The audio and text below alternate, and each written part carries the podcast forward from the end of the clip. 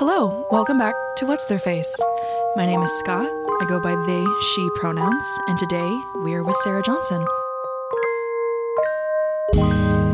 It's so nice to have you here, Sarah. Thank you so much for spending time with us. I really appreciate it. How's your day treated you so far? Wild. In fact, I've been running around uh, doing lots of things. Fitting. Actually, yesterday and today were both like extremely busy. Way too many meetings, and I've gotten so used to like virtual meetings where you can cram a bunch in a row. And then now that it's like this interesting hybrid mix of some virtual and some in reality, and then you're all over the the city. And then when you're on a bike, it makes it extra fun. So I actually stole the car today. So I love that. I was going to ask, are you on a bike full time? Are you like a one car household? How does that work for you? yeah, we're a one car household. I um years ago sold my Honda Element because my car mechanic was like, "It's not starting because you don't drive it enough." And I was like, "Well, that's dumb. Cars are dumb. I would rather have a hot tub." So in fact, I sold my Honda Element and I bought a hot tub. I love that so much because I have a very similar story, only not with the Honda Element, which was my first car. Oh, I, I do miss my Honda Element, my Tell me little toaster. Um, mine was like a cherry red. Oh, nice. Okay, mine I really green. I really love that thing. The hatchback, perfect for high school good. tailgates. Loved it so much. Yes. But you know, over time, it was really interesting. I was doing a lot of like travel out of the country, and each time I would leave for months on end with a car payment, not really understanding what I was doing, spending so much money when I wasn't using it, and it would just sit there. I wouldn't Right. necessarily let anyone borrow it. Which now that I look back, I really wish I had like figured out some sort of like car, Car share. sharing. Yeah, yeah. yeah. Um, but no, I, I sold it, and it's been shoot like two and a half years now, and I just recently got an electric bike, which has been really nice. Yeah. Are you on one? I am. How does that Although- make you feel? Ooh, I have so many feelings around my electric bike. Um, so I used to be a total purist, like e-bike hater, to be frank. I didn't realize there were purists. I have to be honest, I had no idea until Mm. getting an electric bike that there were people who hated that are electric jerky bikes. haters. I know, and I was one of the haters, and now I'm like sad about myself. Slash grateful for my perspective change because so. Ugh, how much time do we have? So much time. Okay, good. Because so I used to like race mountain bikes and was, you know, definitely not on a motorized bike. Like I was the motor and I was proud of that fact. And, you know, being in the bike industry for a long time as a woman, let alone owning a bike shop as a woman, you know, I was constantly having to like stand up for myself and like prove my worth because like obviously I don't have a penis, so I can't fix a flat. It's like all that shit. Um, and so then I was like, well, um, so then when I got sick, I was still like I can tough this out. Like Mm-hmm. I can I can just fucking ride a bike. It's fine. Like yes, I feel like I'm being stabbed in my Oh ovary. yeah, all still that time. ingrained female Yeah. narrative. You're like, no, no, Right. no, no, everything's awful in my Yep. body, but I can still keep Look at moving me forward. smile and run this business. It's fine. Everything's fine. just wilting. Seriously. And the the way that I found out that I was like in need of going to the emergency room is because my favorite group ride that I would lead every year was the haunted Hummel ride because I would always call October Biketober because it's the best month. That is when I open the shop, blah blah blah. So we were getting ready to go on this like haunted Hummel ride. We had a big group ready and we're getting ready to push off and I was just like, I can't stand up straight, guys. So like I'm not sure I can lead this ride. So I bailed and went to the hospital and they're like, "Oh yeah, you're uh your fallopian tube's imploding. I was like, oh, that's why it It's feels like bad. just a really casual thing to learn. You're like, wait, but I actually have this right. I have to go Yeah. on. People are Yeah. counting on me right now. for real. Yeah. So that was how I determined that things were wrong inside of me. what year Um, was this? God, 16? Okay. Is that right? 16 or 17? What is time? Especially with 2020, it's like that disappeared, but also was important. It's, I don't know. Everything is an absolute blur. I keep referring to things as a year ago, and then I'm like, wait, no, I actually mean Just 2019. kidding. Right. Two years ago. Yes. Yeah. Ow. For real. That's like, and I'm, I've never been like great with linear time. So now that the COVID got tossed in, it's like extra scrambly. It's gonna But throw you for a loop for at least another decade, and then maybe by the 30s you'll catch on. It's It's okay. possible. It's hard to say. So some time ago, I had an explosive fallopian tube, Mm-hmm. uh, and then so that turned into lots of days in the hospital, and um, then thought maybe I wasn't gonna have to have surgery, but then they're like, "Oh yeah, just kidding, you have to have surgery." So they removed. They went in to take one tube, and they're like, "Wow, they're both messed up." Endometriosis is the story. So both of my tubes were trashed, and my right ovary. This is a lot of information, dear listeners. Um, but you know, when you're like leaking green and in pain all the time, apparently that's what they have to do to like fix that stuff. Yeah. So so had that surgery, and they're like, "Okay, you're fine now." And I was like, "Great," because I've got like you know a small business to run. Um, and I was not doing well with the recovery part because I was supposed to be like laying low and doing nothing for six weeks. And I was like, I'll be lucky if I get like three days off. I have not a lot of employees.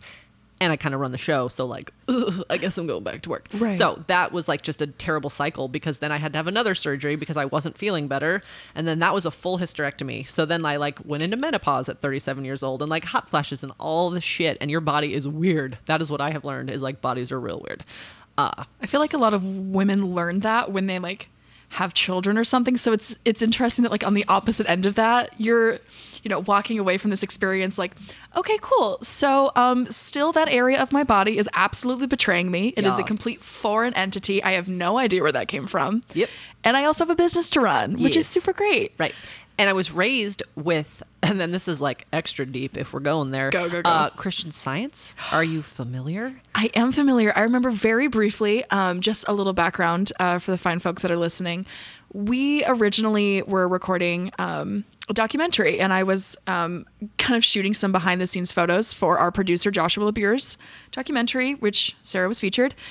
And you just casually dropped that in there as we were doing a lit drop. Yeah. I, I'm starting to notice that you just casually sprinkle in these things, and I love it. So, no, go for it. Let's It's talk about it. just, yeah, I, I don't know. I mean, I guess I'm sort of egomaniacal because I'm like, this is a weird thing that I like sort of want to share with people because I'm like, do you understand how fucked this is? Right. I, I think I think that comes from a lot of things though, where it's just like, okay, I don't know where else to put this energy. So will you take on some? Of you this? Will you be a container Yeah. for this story? Yeah, yeah. I'll be a container for this story. So let's thoughtful, let's Scott. Golly. let's listen to it. Yeah. So basically, and I mean, I love my mom to pieces. I still, you know, we're good friends. I just talked to her on the way here. Um, she's delightful. She's also a little bit, uh, you know, delusional. I'll just, I mean, she's, you know, she has was some raised opinions. with, yeah, and like her mom was a Christian scientist, and her mom was, so it's like. I'm breaking the cycle because Mm-hmm. I am not religious. Um, but anyway, so the point of the story is you don't I was not taught to listen to my body. My body was not a conversation piece ever growing up. Like I broke my arm as a kid and like we tried to pray it out. Uh, you know, eventually when I was wrestling with my little brother, I was five years old, uh, and I was only using my left arm and not my right. My dad, who's not a Christian scientist, was like, "We're taking her to the hospital. Like something's wrong." Okay, that's such an interesting dynamic though that your mom was a Christian scientist. And my dad is not. Yeah. How did that affect the way that you were raised? If we're gonna go there, let's, just, like really just dive into it. Yeah, uh, you know that is a very inter- like sometimes I'm and again my parents are still together. They met at Central High School a bazillion years ago. Okay. um, I'm 40. They've been married, yeah, for like since 72, I think. So like a very long time. There's a little lot of times where I'm like, why are you still married? How does this Yeah. work? Um, Give me a guideline. it's weird. Like it's weird because my dad, you know, like understands medicine and my mom does not. Hmm. Notices Like, when you have a broken arm. Right, you know, things like that. And then so now with like COVID and shit, that's extra weird because she didn't get the shot and my dad, I was like signing him up the day that they let people his age group. I was like, "Dad, here's the website. Let's get you ready for your vaccine." And my mom hasn't gotten one and she won't. Okay, um, I know you can't see my face because this is a podcast. I am just so Right. confused. Welcome to my life. okay, Right.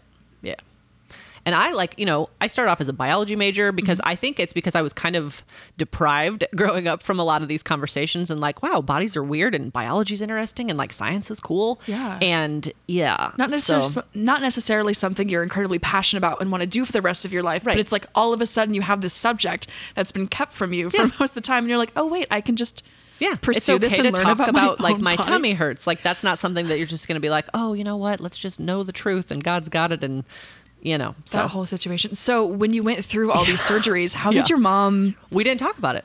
Oh, you just didn't talk Just about didn't it. really talk about it. Okay, Yep. so while you're in bed Right. having these conversations, Right. I mean, do you have like weekly, monthly conversations? Um, we talk a lot. Uh-huh. I just very specifically have learned over the decades Mm-hmm. to not talk to her about this type of thing because she'll be like, "Oh, that's no part of you." It's very deep, like it's super. you just know um, her responses. Yeah, They're oh, yeah. canned. Yeah, yeah, yeah, yeah.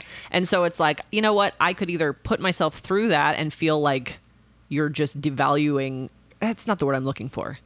Uh, just it's super. um yeah, I just feel like shit, you know. so it's like I just don't want to have those conversations with you because I have people in my life that I can have these conversations. And like, thank God for my partner, also named Scott. Um, you know, he has been the most supportive, wonderful human through all this because like it has been very traumatic. Uh, with like, I mean, I I literally the first time I was in the hospital, my no longer doctor because fuck him took my IUD out using an iPhone flashlight. So like, that's a thing that should never happen to anyone. I'm gonna scream. Um, I also have an IUD, and I remember like the whole, just even the procedure leading up to that, or like the way they talk to you. It's like, oh, this isn't a big deal, and of course, every other resource that you look into. Mm-hmm. Yeah. I feel like just honestly, this goes for all fem health, unfortunately. Right. But you look it up online, and it's all these people with very in- traumatic Yeah. stories. Right. Trying not to freak you out, but to you know also like let you know like this is just the facts of the world. Yes. Here they are. You should know what's yeah, going you on. You've got to know what you're getting into. and then your doctor's like, oh, it's just like a pinch. Not a big deal. Fortunately, like the insertion of my IUD was not that big of a deal. I was kind of confused as to why it wasn't, Yeah. which still leads me to believe that it's in there wrong. It's been like three years, but I still have an inkling that I'm like, is it just going to fall out? Mm-hmm. Yeah. It just fascinates me how little information you're given. Right. And then you're just asked, like, oh, well, no, you just need like one primary care doctor. Yeah. Why? oh, Yeah, you want a right. second opinion? Why do you want a second opinion? Will your insurance even cover that second opinion? Right. opinion? Right. So how did you navigate that? I know we're just jumping around. I should warn that I think we're both tangent queens. Yeah, this is like So- super fun for me. This is fun for because, Yeah. I think that we're gonna have. Yeah, sorry, Josh. We love you so much, Yeah, Josh is like probably playing solitaire on Just like please right now. stop you guys. Just, are you done yet? But yeah, Um, no, okay. how did you how did you how did you navigate those waters? Because that seems It was a nightmare. That's why I closed my shop because I was literally suicidal at a point because this was too much for me. And I didn't really know who to ask or who, you know, like I didn't, I just had no resources to deal with this. Um, and I kind of was like, going down this like fuck capitalism road anyway and so then between like Welcome. the health issues and the right and so then it was just like oh well this is kind of the excuse i needed to actually get out of this and i was not really into employees and like josh and i have talked over the years about like co-ops feel better and labor is strange. And like there's just so many mm-hmm. pieces to it that didn't feel right for me anymore. And then when like my body was imploding i was like i guess this is the sign i've been looking for. Isn't that just the strangest Yeah. thing that they always say like okay listen to your body. It'll tell you what it needs. And it's like okay well it's exploding right now. So what does that mean? Does that mean I Truly. need to blow up everything else in my life to match? But I mean kind of did. Let's talk about the bike shop. I mean, I feel like Omaha Bicycle Co. was there from like before Benson was like super commercialized. Yeah. Um, can you give us a? Oh my goodness. Yeah. Yeah. Can you give us a little bit of background on what it was like? Yeah. To not only own the shop, but also open up in Benson before all the bars are really booming. I mean, of course there were sprinkles. Yeah. But what Yeah. is it? What was it like to just Yeah. like really go through that and witness it? Yeah. So, and this is actually something I've never really talked about publicly before. Um, but the shop I opened before, I was totally exploited by my prior boss and then actually sexually harassed and then fired. And then all Never again. truly never again because yes. So, started my own shop with my then well, we actually broke up because I was like, I can't date you and start this shop and you're my mechanic and like I got fired and he quit. It was ugh, Don't even get me started on owning a business with past partners. Drama. I will never do it again. I love you so much, Taylor. I will never own a business with you. super duper very smart yes you have to like do it before you learn it and so like Exactly. we we we done did it We done did it. yeah and so then um god yeah there's i won't you know he has his own shop now and he he hates me i don't hate him i like try to wave to him anytime i see him ride by and he like very clearly like turns his head he's very love it. cool he thinks so anyway um but so we opened the shop and then we broke up and he started sleeping with my barista literally in the shop and then so uh, i had to let them go it, it, was- it's so there's just like a lot Yeah. that is in there that that little bike shop there um but yeah so, So we opened in 2012 Ugh. and then um yeah so it was really actually a great experience in a lot of ways. I mean, I love Benson. I love the community that we've built there. Um, we meaning all of us, and it's not the like, it's not Pete Festersen that came in and like did a streetscape retrofit. It's like no, it's the fucking hardworking artists and business operators that are in there day to day, blood, sweat, and tears, making that district what it is. Okay, Pete. Um, but it was really cool to kind of like watch it grow and be a part of that um and like bff you know that was i i remember the Those people are incredible. yeah it's it's really there's so much good there so i'm grateful that i you know was was part of that and i was also grateful and spoiled privileged white girl my uncle bought the building and then i bought the building from him Mm-hmm. and so now i own the building and i turned down a broy white dude who wanted to put a bar in there because i wanted dripped and draped to be in there Yes. Okay. So that's definitely something I wanted to talk about. Is That bar was going to be so sick, though. Um, no, but I really want to talk about Dripped and Draped specifically because I think, especially, you know, as an independent, um, there's this whole sort of feeling around being a landlord. And I'm so curious Gross. to know exactly. You say gross. Yeah. I want to I want to know how you I don't even like manage that word. Yeah. It's a lot. What would you Right. call yourself? What, what how would you categorize like your ownership of this building? Property owner. Perfect. Done. So, what is your Which relationship I with Dripped and Draped? own it. Like I pay a bank. You know, it's like Right. what is ownership? I don't know. I have just so many feelings about words. That's my bio. Sarah Johnson has feelings about words. So many things about words. We'll get through them all. Um, who wants to provide us with a dictionary? This is the, actually the new podcast. We just go through each word that we'd like to really dismantle. Here's my feelings about. No, but sincerely, like how how do you navigate that relationship with Dripped and Draped specifically? constant communication. I constant communication. How did you Because choose them? They well because it was badass duo of black sisters who want to open a coffee shop and a clothing shop. Okay, there's already a coffee counter built in there. Like I just loved them. Yeah, natural Um, transition. yeah, and actually, my realtor kind of like tried to tell me to take the other offer because money. other- yeah, yeah, money. There's that whole capitalism piece again. Um, but I was like, you know what? There's plenty of bars in Benson, Mm-hmm. and there's not plenty of coffee clothing shops owned by black sisters, and that's who. You know, that's just was for me. It was a clear choice. Yeah. Um, and so they um opened the week the country shut down.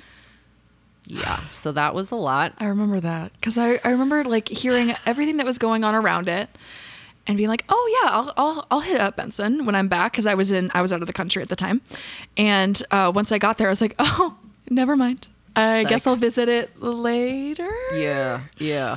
And like later has never come really, you know, like I it's know. still like the pandemic's not over. I think that we all need to just like be real clear about that because everyone's like, "Oh, back during the pandemic." I was like, "What do you mean? It's not over." Like Oh no, exactly. shit's blowing up again. I was just talking is- about that the other day when we were recording like the first part of this whole like introduction of what's their face is like I said um mid pandemic and then I had to stop myself and go well, I think actually technically we are still mid pandemic. Yeah. I don't know how this works. Right. Again, I mean like you I'm not great with linear time. Yeah. I'm not going to pretend that I am, but it feels very strange. Yeah, Uh, yeah, yeah. So the worst time to open a business is Yeah. the short story, and I mean I've never been so grateful to be out of retail. Who, I yeah, because Praise. a lot of people are like, "Oh man, you just closed the bike shop down at the worst time because now everybody wants bikes," and I was like, "Yeah." Okay. Supply is non-existent. I've still got buddies in bike shops across the country, and everyone's like, "Oh my god, it's the worst!" Like you can't even get chains. Oh, no. I mean now it's a little bit better, but like, who, tubes were. I mean, it's just crazy. So It's the most random thing. very very glad to not be in the business but which is why i had so much empathy for these delightful humans who just opened a retail establishment during the fucking pandemic Mm-hmm. it's like oh okay countrywide shutdown slash grand opening great And that wasn't their first business, right? They No. are involved in other businesses around Omaha, correct? yes so um again it's sisters so Mm-hmm. one of the sisters owns mix-ins the ice cream which they're blowing up they Oh, just yeah. opened another I location shoot photos for them. They're doing great. they're awesome. Um, again, both the sisters, Vandra and Vanel, I love them. Like they're delightful. Uh, and then the other sister owns, I think it's called Maximum Heights Child Academy. Yes, it is. So you know, so they've got their own things going on with other partners on those businesses, and Mm-hmm. then they partnered to open Dripped and Draped. Um, and I want to be respectful of them and not like talk about how financially difficult it's been and how many you know like i i don't want to say anything i don't think that anything i'm going to say would make them uncomfortable. I think you know the concept is we've just been in very close communication about Yeah. what is doable for them. Mm-hmm. And that's you know i again use your privilege. The only thing that's bad about privilege is if you don't use it. So i'm like okay well you know what? My rich uncle jim before he passed bought me the building and i bought it from him. So like let me just make sure that you can stay there as long as it's comfortable for you that's the other Mm-hmm. thing is i'm like i'm not trying to give you you know discounted rent to like keep you there forever if Oh, this yeah. doesn't work for you There's just let me consent on both ends. yes. Yeah, yeah, yeah. yes. Do you even want to be here? Is the question Right. that you should be asking Yes. constantly. Right, right. Because then otherwise, there's oh, there's so much pressure that we I don't, know what to go right into. exactly and so that's why i'm like that's why I mean, again, don't like to use the word landlord, Mm-hmm. but it's like that's why I'm bad at capitalism, right? Because I'm like, how does your heart Darn, feel? bad at capitalism. Yeah. I want a button that Yeah. says that and just put it on every piece of clothing I We own. can make T-shirts. I've made a lot of T-shirts over the years. Actually, that's kind of how we started the bike shop. Aside from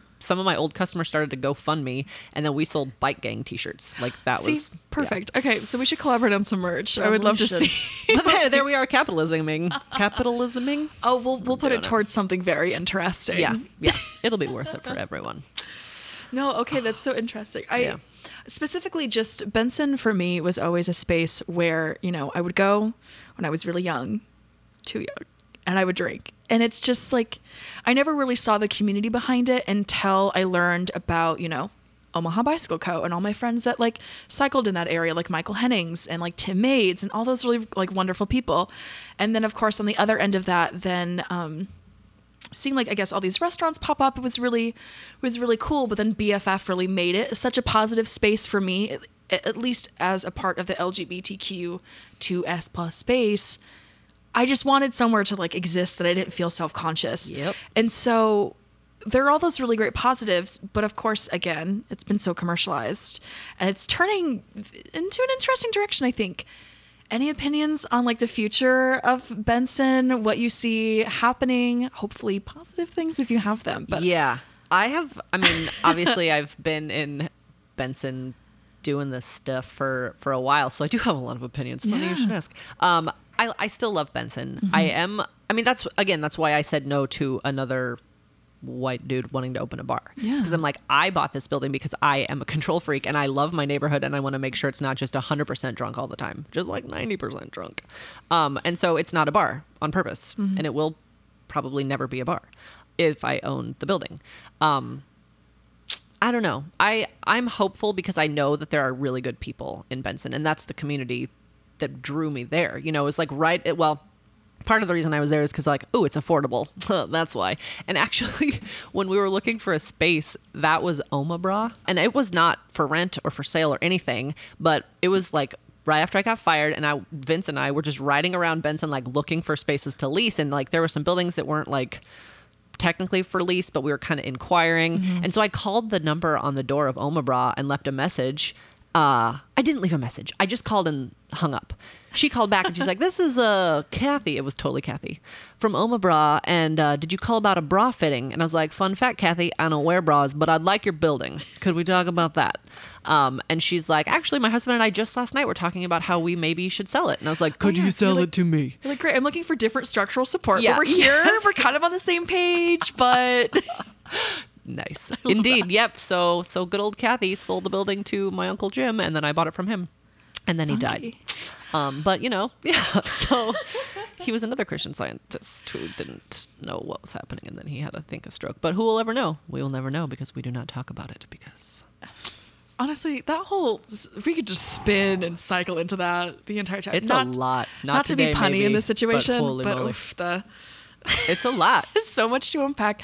Honestly, I feel like you could truly have your own podcast just talking about like all the events that have led you here. Sometimes I think about writing a book because I do have so not? many words. Yeah.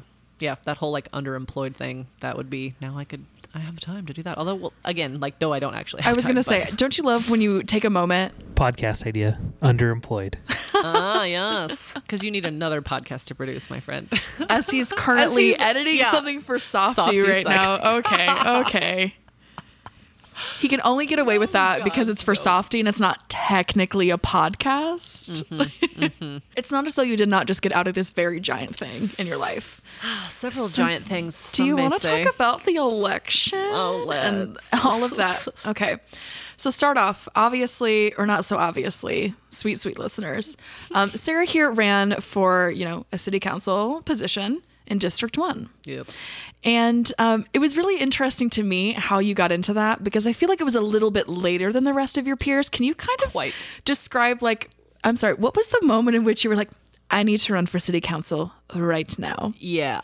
Okay, so let's just back up a little bit. We talked about exploding fallopian tubes and closing down the shop. Yep. So the plan was because plans are hilarious, never have plans. But the plan was 2020, I will marry Scott Blake and then I will have another surgery because I have found a specialist and then I will do something next. And then it was like, haha, COVID, cancel the wedding. Instead of two days worth of parties, you will have 10 people, including yourselves. And about that surgery, you actually did find a specialist. Way to go. So last. August, yeah. So that was not even a year ago. I had my last surgery. Crossing my fingers. I just said last surgery without knocking out wood. That was very risky. I don't. Anywho. Wait, I have some wood next to me. you. I've knocked on it. Appreciate that. Mm-hmm, mm-hmm. So then I was like, oh my gosh, I actually like kind of feel okay. And I lost both of my, I had like some consulting jobs. Uh, I was working for the Benson Neighborhood Association. Mm-hmm. I was going to produce their indie race. And then I was doing some freelance writing for a construction company that wouldn't let me put my name on it because they know that the mayor hates me. That's another story. But anywho, so then both of those jobs went away because COVID. Yeah. And then I was like, okay, don't have like a full time job, uh, do have a lot of passion, am at City Hall already, have a lot of feelings about how things could be going better. And then I was like, I, well, so I was volunteering for Cami a little bit, volunteered for Naomi a little bit. And I was like, you know, be real cool is if there was somebody that I wanted to volunteer for in District 1. But who was your option in District 1? I feel like you might not have been able to support that. Hmm, there were three options. One was anti-mask, one was anti-mosque, and one was part-time Pete, as he is apparently lovingly called. I didn't know that. I learned so much. That's a new one. I'm going to have to use that. tell you what. I like it a lot. Yeah. So Pete's not the worst. He's just been there forever and he's already got like a very full-time job at a hospital with two children. Like Yeah. my beef with Pete is he stopped returning my emails. So Well, don't do that and then expect Pretty big issue as a city council member. You know. You got to, um, I don't know, maybe talk to your constituents. That's like very be involved in your idea, Scott. I community, maybe show up, you know. No. it's just it's No, it's a not. thought for next time, you know. Some for the suggestion box, you know. Yeah. So from those I three didn't like options- Mhm. So then I didn't like those options, and then I was trying. I was actually tapped Precious McKesson. I was like, "Hey, Precious, you're awesome. You could be a great city council person. I would like to vote for you." And she's like, "Um, no." And I was like, "Shoot, okay." So then actually, Ali Peeler and I were like, "Rock paper scissors. Who's gonna do it?" And um, because you know we were both at City Hall once in a while. I you know, and I heard caught wind that maybe she wanted to do it. And i was like yes who is it that it's not me? That would be great. Um and then she's like hey i've got like two kids and like you know and i was like shit i don't have any excuses. You know i don't have a full-time job. I don't have children. I apparently have my health back. I guess i'm going to do this. So that's really kind of what happened is just because i didn't want it to be no one running against pete and i didn't think that the other two candidates were viable. Right. and so I think, I mean, 12 years. He's been there for 12 years, and now he's going to be there for 16 years. And that's, again, too many years. Honestly, my brain is still exploding. I yeah. I don't understand how someone um, is so comfortable with being in a position and doing so little, and having like not a whole lot of like really great, positive, impactful change they've made on the community, and instead have this like very great nickname though. Yeah. Like, oh, okay. So you enter the race. Yes. Is this January? When is this? Uh, this is, Why am I saying January? This is not January. Was it January? it was definitely that very end of January. See, here's where we're coming back to the whole 2020 thing, right? I thought January, and I'm like, well, there's no way because that was before the pandemic. Isn't it so hard to It is. know, like, when any of it happened? I know. I need to start like just maybe instead of a sharpie, just tattoo down. it on my forearm. Just be like, calendar. you, a year has changed. Anyways, this is January. It was January. Not the easiest time to Because- lit drop and start putting your name out there. Yeah, like not only is it during a pandemic, but like, oh, winter, great. That'll be a fun Everyone in. Omaha loves winter, and you know what? It's it's a really good time to do lit drops. It's also a great time to just get out there when you don't have a car. dude i tell you what it was not it was not great um so the only thing that was like cool about it was like oh there's no rules because there's this has never been done so like i'm pretty into just making up my own way of doing things so that was like kind of fine um but yeah it was i was so inspired by again naomi and cami and jasmine like these badass women that were running all over the city and district one was the only well, that other woman whose name I'm sorry, I'm not trying to be disrespectful. I don't, I literally don't remember her name. the woman that I ran against, the anti Taisha, Taisha Kosmicki. That's who it was. Got it. Yeah, she was anti-mask, very Republican, Trump supporting, back the blue type of a person. Understood. Um, and so I was like, you know what? I would like you to not get through the primary. Um, and so yeah, so I started just kind of being like, oh geez, here I did this thing where I said I would do it. Crap.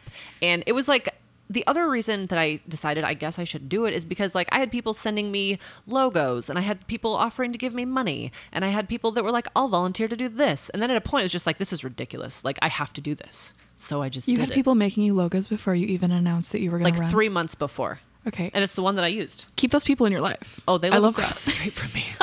Even better. Sorry, I just outed you, neighbor who likes to remain anonymous. Um, But so you ran as an independent, which is what I'm assuming you mean when you refer to, you know, this has never been done before. well, and also just like you know, pandemic. oh yeah, uh, but then also yeah, that small little it, thing. Details. That's yeah. thing. But yeah, so I uh, switched registration. So I was an independent for a long time, and then I actually re-registered as a Democrat to caucus for Bernie, and then I just never undemocrated myself until um, CJ of the Democrats stood up at the um, police contract hearing last year and was like, "No, the Democrats are very into this police contract," and I was like, "Dude." That is not the good kind of union. That is the mob type of union. Yeah, let's not go in and that I was just like, you know what? There's been a lot of things that I and like all the petty bullshit. Like I'm just not real impressed with the party. Plus, I just am an independent, so I re-registered as an independent, and um, I certainly didn't think I was going to be running for office. Um, but I don't know that that would have changed anything.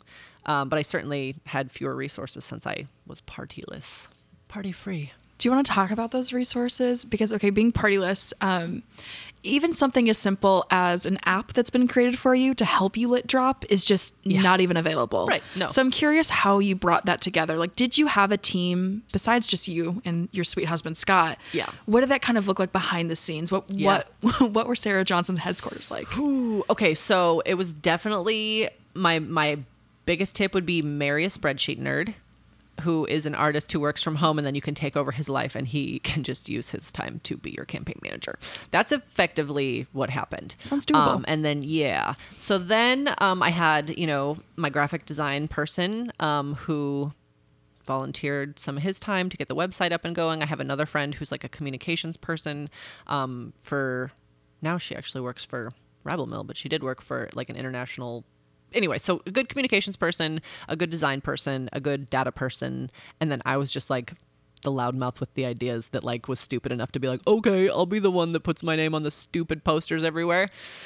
It's very strange and kind of gross to have your name on yard signs. Like I don't like anything about it. I'd be very confused all the time. it's weird. Like I just see like my name, like just Scott. Like even when your husband pops up on my like Yeah. on my Instagram feed, it still just kind of like takes me for a spin. It's Yeah. It's Try being a. Sarah Johnson. There were fucking three of us at Central High School when I went there. And like there was a naughty one who was selling drugs in the bathroom. And I would get the referral to the office and I'd be like, I'm the good, like dorky Sarah Johnson who's on the varsity volleyball Could you team." imagine if someone passed by one of your signs and went, "Oh, that's what she's doing with her life Girl that now"? was selling weed in the bathroom is now like it's a different Sarah Johnson. But there's a lot of us out there. So But it sounds like you kind of just like pulled from this really beautiful pool of people you've kind of had already around you in your life. Exactly right. That is the whole reason I did it is because people wanted me to do it and people wanted me to open the bike shop and people you know like i'm just kind of like okay what are we doing now? Because it's never me. It's like what are we doing?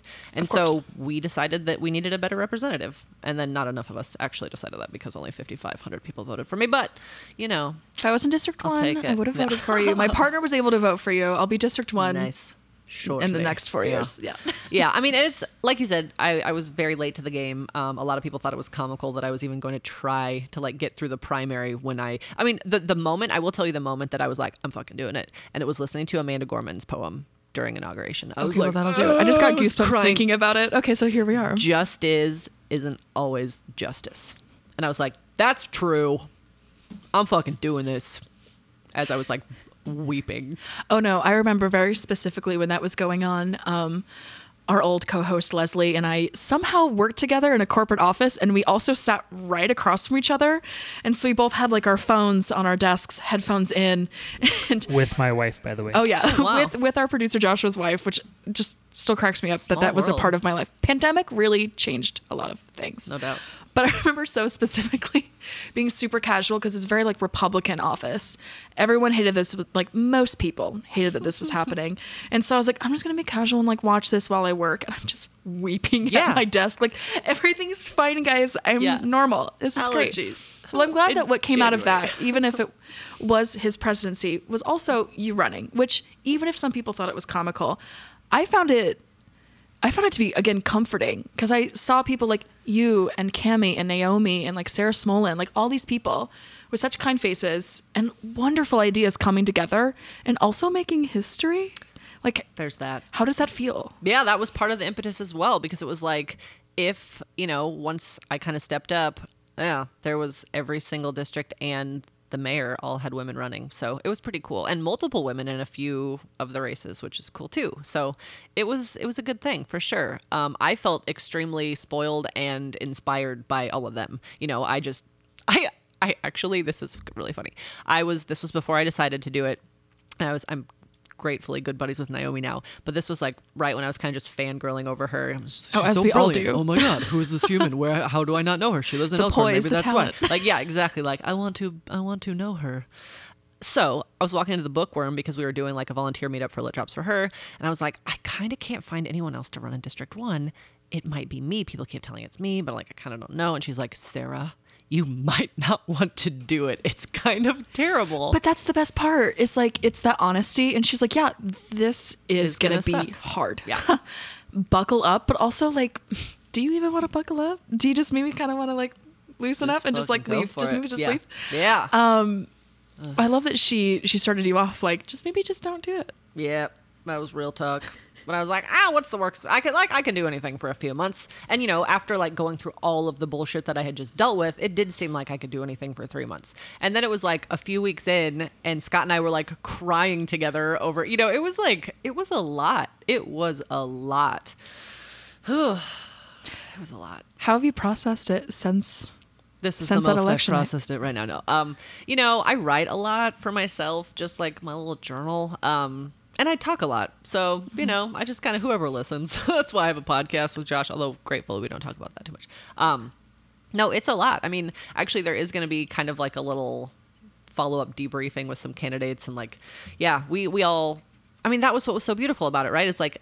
Cami and Naomi and I were like in constant text messaging, just like, can you believe this bullshit? Like, there were just so many constant things that were just extra bad. And I'm, again, privileged white woman. These are like not privileged white women necessarily. So like of course we all have the the oh you're a woman you can't do anything. But then like the black woman piece, I just their strength and their poise, I admire the hell out of those women. And yeah, I just feel like it was worth it because I got a lot of wonderful relationships out of the deal. So while it was extremely painful and I do not recommend it, uh yeah, it was I mean I got I got some cool friends out of the deal. So what you're saying is, is you're not gonna run again. Correct.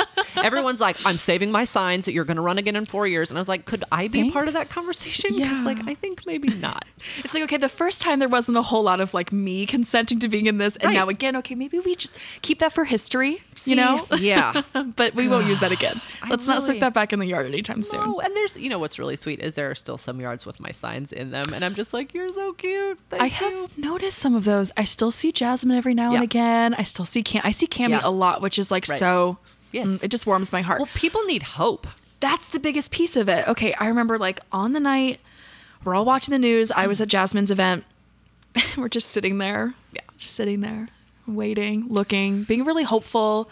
You know, but then all of a sudden just like this like silence. And I think it's when you kind of just realize. But the buildup is so strong, which is why I'm like, how are you processing that afterwards? Because it's one thing to be on the side, support, do lit drops, you know, even just witness it on social media, as far removed as you possibly can be on social media. But then to also be in the thick of it, it's good to hear that you have like these like external sort of like forces, like really like actually setting you up for success. But oof. There's nothing that can, like, make it not as traumatic and painful. You know, like, even talking. Well, there's no resources. Yeah, there's Uh, not. is there like a guideline for you? Or again, especially as an independent, I've, I've actually contemplated going back to therapy to just Yeah. kind of process some of it because, um, but generally my style is just like next, like just keep going. Just why would Well, you? that's when it would you- festers. Yeah. See, and that's I feel like that's some of the problem with the way I was raised is just like just don't pay attention to that. Just like Mm-hmm. you know, keep going. And then you know, also I, I've played every sport there was growing up, so it's just like pick yourself up, dust yourself off, get back out there. You know, so like that was just kind of how I was raised, and so now it's like, oh, I have some time to actually like, I I do meditate in the mornings. Like I don't even necessarily. I guess I did just call it meditating, but like you know, I just take some time for myself quiet time while the coffee's making and then I write a little bit and then I get on with my day. Mm-hmm. It was so weird too also when people are just like giving you money because they think that like it was okay the, the the hardest part I think for me with this whole campaign was knowing going into it that I probably wasn't going to win. So it's like how are you supposed to be working your ass off and taking people's money who believe in you and you're of course doing everything you can because they've put this trust in you and their money and their enthusiasm and their time and their energy and their love and you're like I'm carrying all of these things and I'm trying so hard but also like probably I'm not going to do the thing that you think I'm going to do and it's like really hard because I like to win and I was, you know, a good student and a good athlete and I was good. And that's what I like to be is good. And then, you know, I'm like, "Oh, I tried to do this thing and I knew that I wasn't going to be able to do it, but I'm still trying to tell myself that I should keep going even though it was weird. it sounds was- like a real ego battle. It was weird. Because you don't want to lead into it. But again, Right. your name is on all these signs. You are beholden to people who are Giving you one in your district. dollars. Yeah. Oh, and yeah, let's not ignore the fact thousands of dollars are in play. So, and of course, being in a, like a, pa- like a being a previous like small business owner, you understand that that's like no small thing. right So- and you uh, got to watch every penny so like that was what i was you know at least had that going into it where i already had a big customer base in the neighborhood who believed in me and i know how to manage next to no money so those were things that were like on my team but yeah it was just it was wild like i sometimes am like oh my gosh within the course of like just over a year I closed a business, got married, got a life-changing surgery, ran for office. I mean, it sounds like a book to me. It's fine. I think you're, I think you're setting yourself up for success. It's so silly. I I just I can't get over the fact of like how little resources there are mm-hmm. for individuals specifically, but like specifically femme individuals Yeah. who are coming out of this major like position in life. It's like okay, you put yourself out there. Your personal life is just whew, out there being raked Right. constantly. right.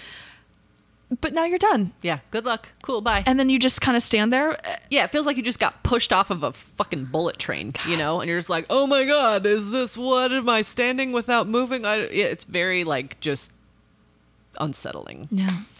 And so now I'm like, oh my gosh, Yeah, I don't. how have you shifted that energy? Yeah. Where uh, is that well, you know, oh God, I, where isn't it? It's okay.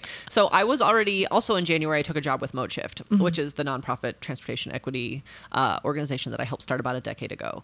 They lost their volunteer and membership coordinator, so I stepped down from the board to take that position. So I, it's just a part-time gig, but it's kind of like most of my life revolves around multimodal advocacy. So it's just like I book, you know, I bill them for about 12 hours of my week, um, which I think we're going to be talking about making that more hours and changing that structure a little bit because I kind of am the one that has my fingers in all of these things. And like, if the news wants to talk about somebody or talk to somebody about how Verizon just put a giant pole in the middle of a sidewalk, they call me. Or if, you know, we want to talk about the new Harney Street cycle track that's going from Dewey Park to downtown, they call me. So I'm very comfortable in that role and I love it and I'm very passionate about it and I have the historical, you know, like experience and so that's kind of what I spend a lot of time doing. I obviously, you know, also co-host Car Free Midwest, another podcast where we talk about how much fun it is and is not to exist without a car.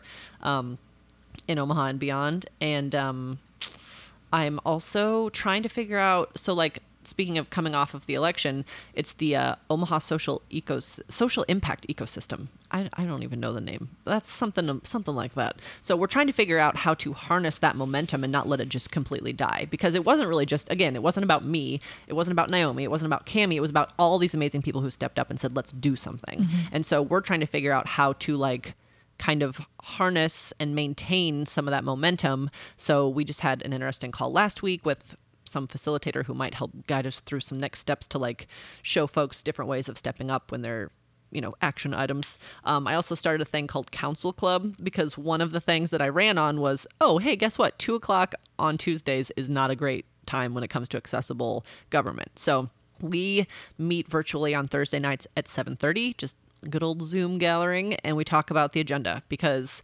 I really was upset. Thank God uh, that stupid ass Colleen Brennan's gone. I'm just saying that with all of the feelings.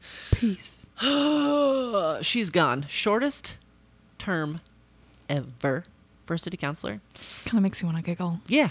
Let's laugh a lot about that. Ha ha ha ha. She's terrible. So she talked so much shit about me specifically in her blog. Oh, I read the blogs. I've read the entries. Such a ding It's a really bold move on her part to just be that um, hateful. publicly ignorant. Also that It's beautiful. It's beautiful to witness someone doing that for themselves. Yeah, just it's taking like, oh, you really do need on- yep. no help from anyone. This is just what you've done. Okay, sit in that feeling yeah, then. Yeah, and sit not on the city council anymore. Yeah, Bye. so she's gone, but before she was gone, she did a pretty good job of shaming a lot of folks. And it's like, you know what? That's the big thing with that we're trying to do with Council Club is like reduce the shame. There's no such thing as a stupid question. This shit's complicated, and they don't do a very good job of explaining it. unnecessarily Totally, complicated. totally. Again, there's no guide. Right, right.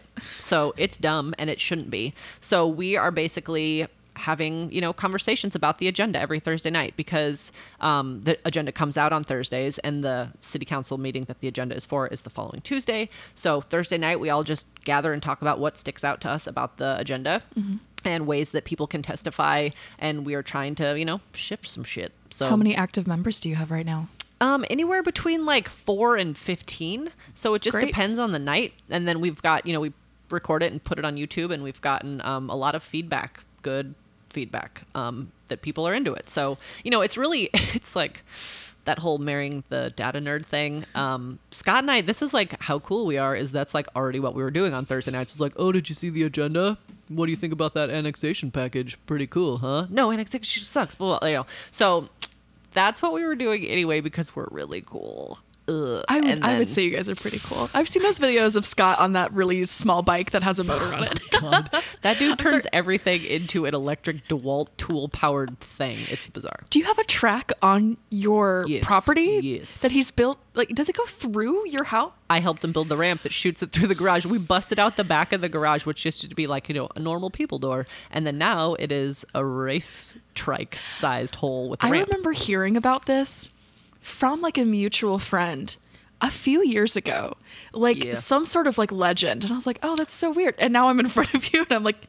That's the one. Uh, speaking of legend, so a while ago, maybe three or so year, four years ago, I was asked to speak at Rose Hill on like Entrepreneur Day or Small Business, you know, Career Day, something like that. So I'm sitting in like I think it was a class of fourth or fifth graders, and you know, we're I was talking about the bike shop and blah blah blah. At the end, there was question and answer, and this like adorable little chubby kid was like, "I've got a question. Do you know of the legend of the Orange Horseman?" And at that point, I was like, uh no i i what's you know thinking he was going to tell me some story but whatever. And he's like there is a grown man in the neighborhood. And as soon as he said grown man in the neighborhood i was like oh my god that's my then boyfriend. I was like uh go on. He's like and he rides around on this tiny orange horse that looks like it came from a rocking horse and now it's on a bike. And i was like yeah i sure do. I live with that legend you speak of yeah so Somehow, the more I hear about Scott, it just like things get better and better. He's my favorite person I've ever met. He's You're so lucky to have married him, I am so You spoiled guys are by both so that lucky. dude. I know. I feel yeah. It's pretty cool. I didn't realize he made all that incredible barcode art. He's an again something that I heard full-time. about Yeah. around Omaha and never made the connection until I met him that day when we were doing lit drops. And I, I think I told my friend Michael, and he was like, "You know who that is, right?" And I was like, "No, who is that?" Yeah. Oh, never mind. Quick Kind Google search of big later. Yeah. Figured it out. Yeah, yeah. He's like spoken at the Smithsonian and like has his art all over the world. Yeah, Super casual. yeah. Like London book fairs and like all. You know, he's like kind of a big deal. I don't know. I Well- obviously like him a lot. But okay, what fascinates me most is that obviously all over our city of Omaha, there are so many interesting people. Yeah. There's so many like interesting stories and like parts of their lives that they've lived. They're just like multifaceted individuals. As you really want to break it down.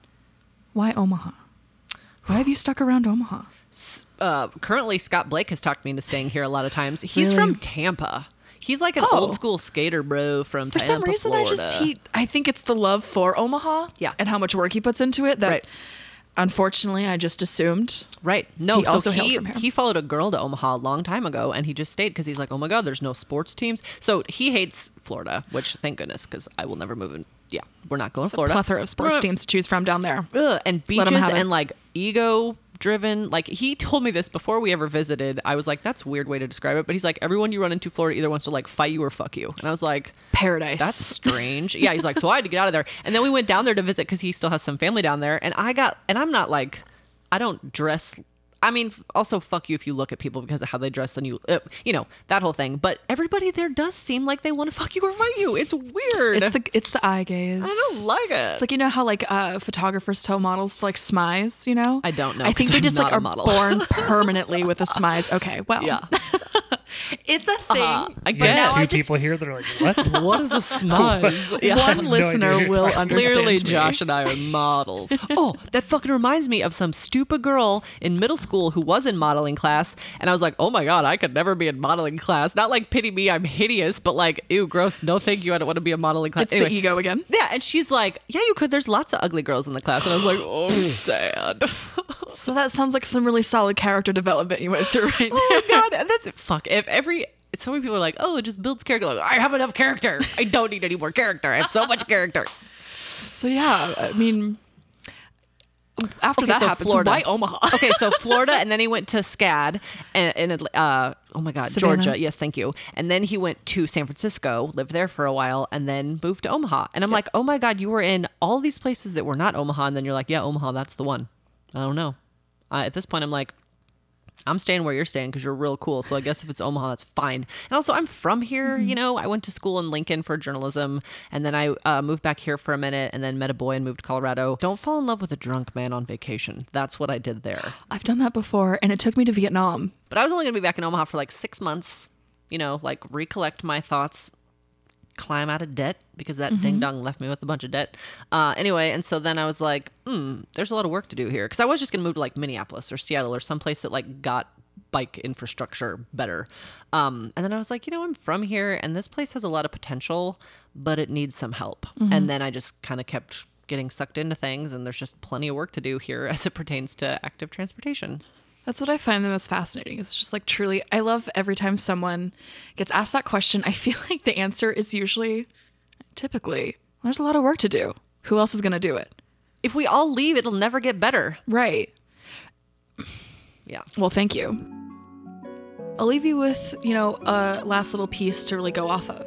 I'm curious to hear how you hope that, you know, in the future, whether that be the next few years, next few months, you know, how, however that looks for you, how would you hope that people in Omaha start interacting with Omaha?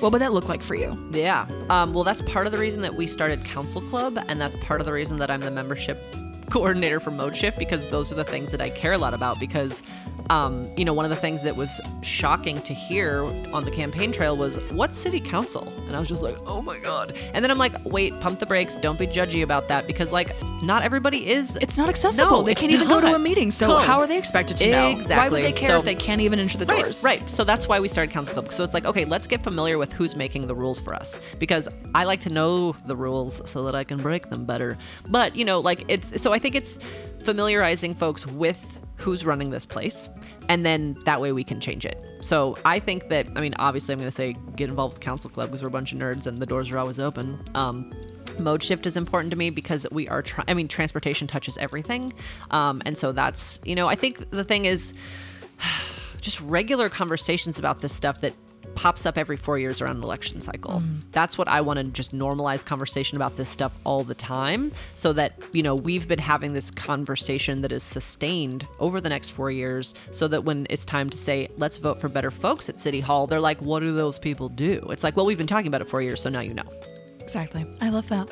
Well, I really, really appreciate Yeah, your this time. was real fun. I hope so. I mean, not that you are never in front of a microphone, so it's just like extra special that I get Yeah, to have you here know. as my first guest of What's Their Face. oh, hooray! Yay! This is the best. Yeah, totally. Heck this yeah. was real good. Okay, fun. And then next, we're gonna have to at some point talk to you about your experience on two wheels. I would absolutely love that. All right, real good.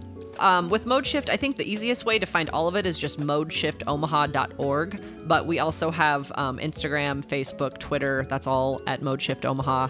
Um, and then Council Club, I've kind of been running through my old campaign account, which is um, SJ4OMA. Um, also, you know, all over the place Twitter, Instagram, Facebook. Although, Facebook, I think, is now Sarah Johnson for Omaha. It's all fucked. I don't know. I'm bad at social media. I Just like look up real Sarah. Johnson. Yeah. Take a guess about which one you think she would look like. Yeah, there's a lot of Sarah There's a lot of them. Maybe you'll I find know. the one that sells weed in the bathroom. Who Also, knows? Omaha Bicycle Co. is still a thing because sometimes I roll group rides through there. So, like, I don't know. I'm all over the place. Just ask somebody where Sarah Johnson is. That's perfect. SJ underscore OBC Oh, yeah, that's another one. on Instagram.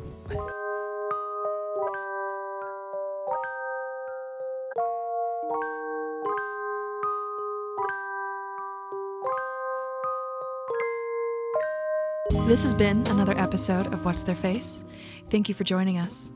Follow us at What's Their Face Talks on Instagram and What's Their Face Pod on Twitter to look behind the scenes and find more information about each guest.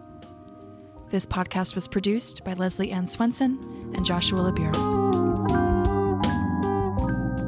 This is a production of Figure Podcasts. For more information, visit figurepodcasts.com.